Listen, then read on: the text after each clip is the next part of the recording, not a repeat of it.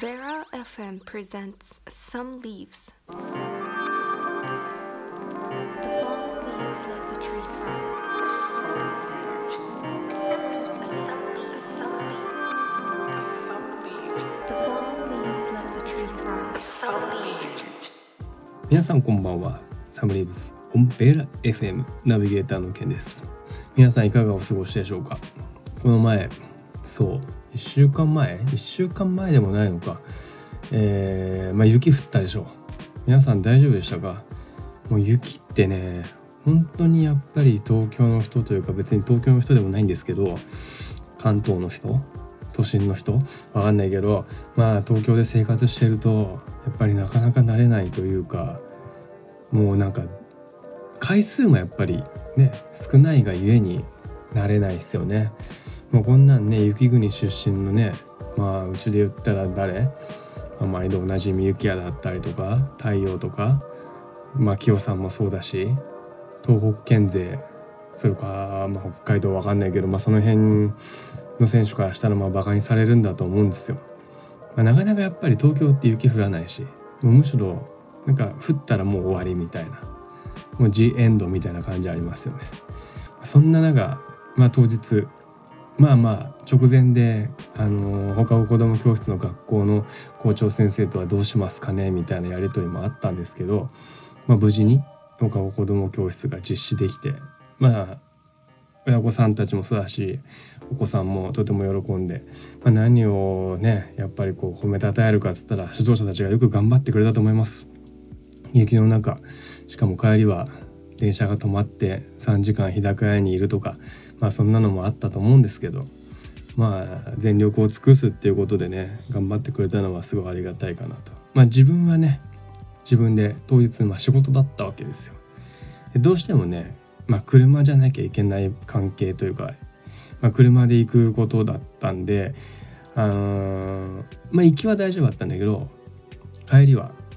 新宿からまあ普段ね早ければ深夜とか45分とかで帰ってくるんだけどこの日ばかりは3時間かけて帰りました。もう大渋滞とかのレベルじゃなくてもうノロノロ運転みたいな。もう多分ねやっぱ坂道とかも凍結とか怖いしやっぱスリップ怖いしまあいかんせんノーマルタイヤをほんと8度って感じなんですけどもう40キロ以上出してないんじゃないかな。まあなんだろう、まあ、かといってこの1日のためにスタッドレス履き替えるかっつったらなかなか腰が重いんですよね。皆さんは雪でなんかトラブルとかあったらぜひあのサムリーブスにコメントいただければと思います。さてこの番組ではフットボールクラブプリアベーラ東京の今をお伝えし革新的な意見やさまざまな挑戦など裏話を通じてありのままの姿をお伝えしています。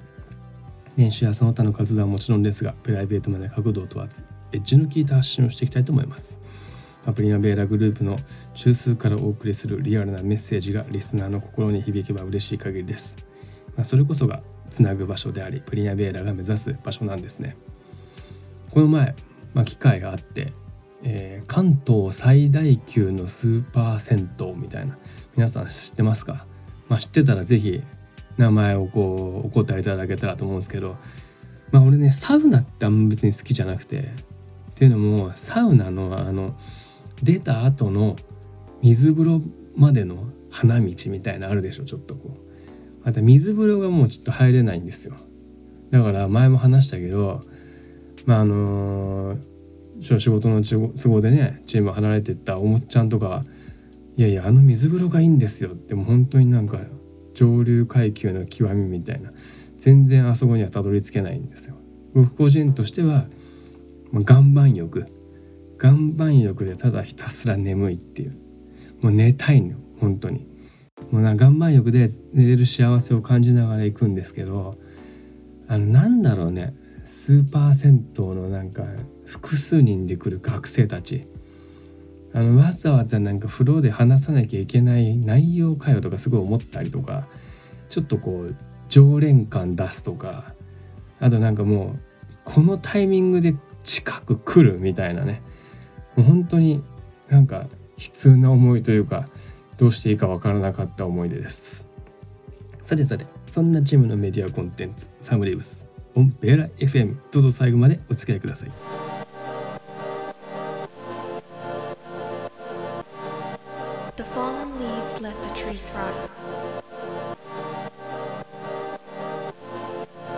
This ム is brought to you by Warlocks.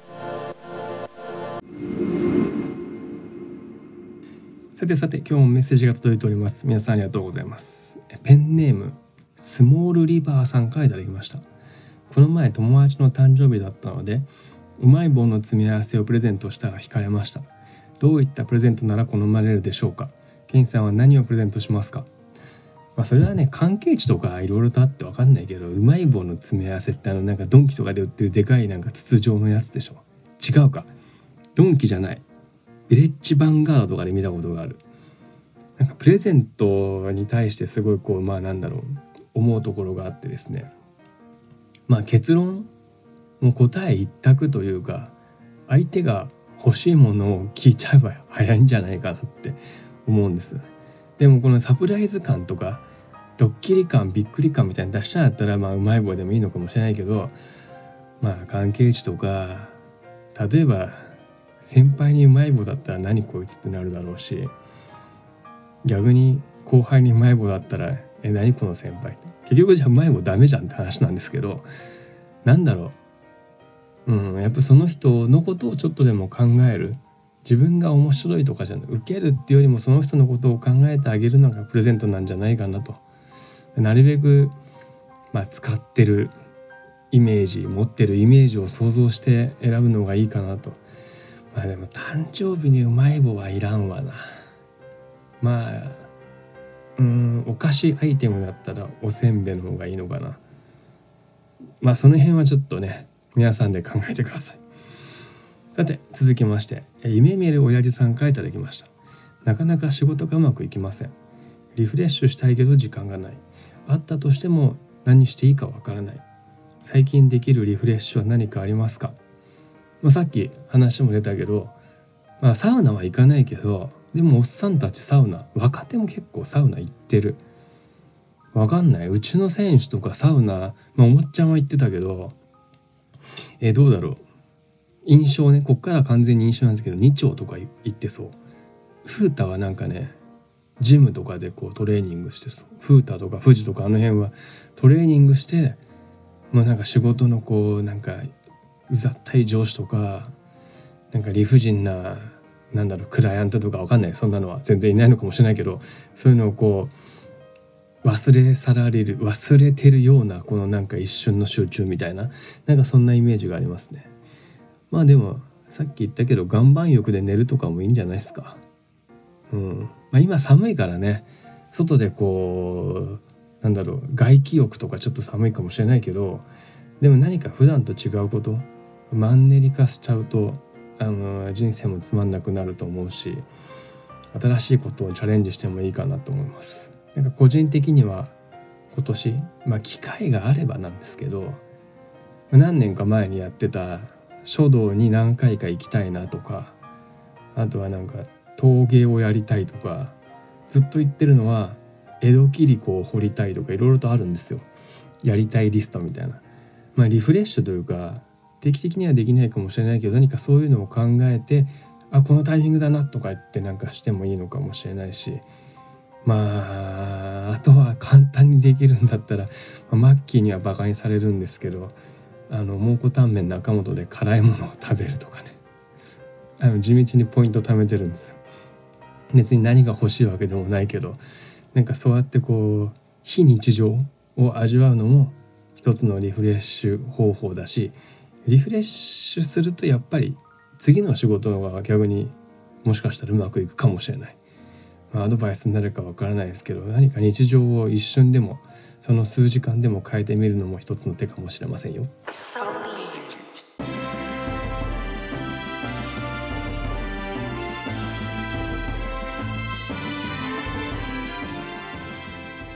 えではでは最後にクラブ情報をお伝えします。まあ、サッカー、フットサル。ともにね、え4月からの開幕に向けてしっかりと準備をしている期間かと思います。まあ、どのチームもねやっぱりね、まあ、練習試合だったりとかねいろいろとやってるんでしょうし、まあ、他のチームは知らないけど、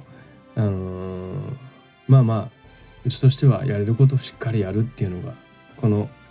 なんだろう1月から3月にどれだけ蓄えるかどれだけ落とし込むかどれだけ理解するかっていうところが大事でしょうね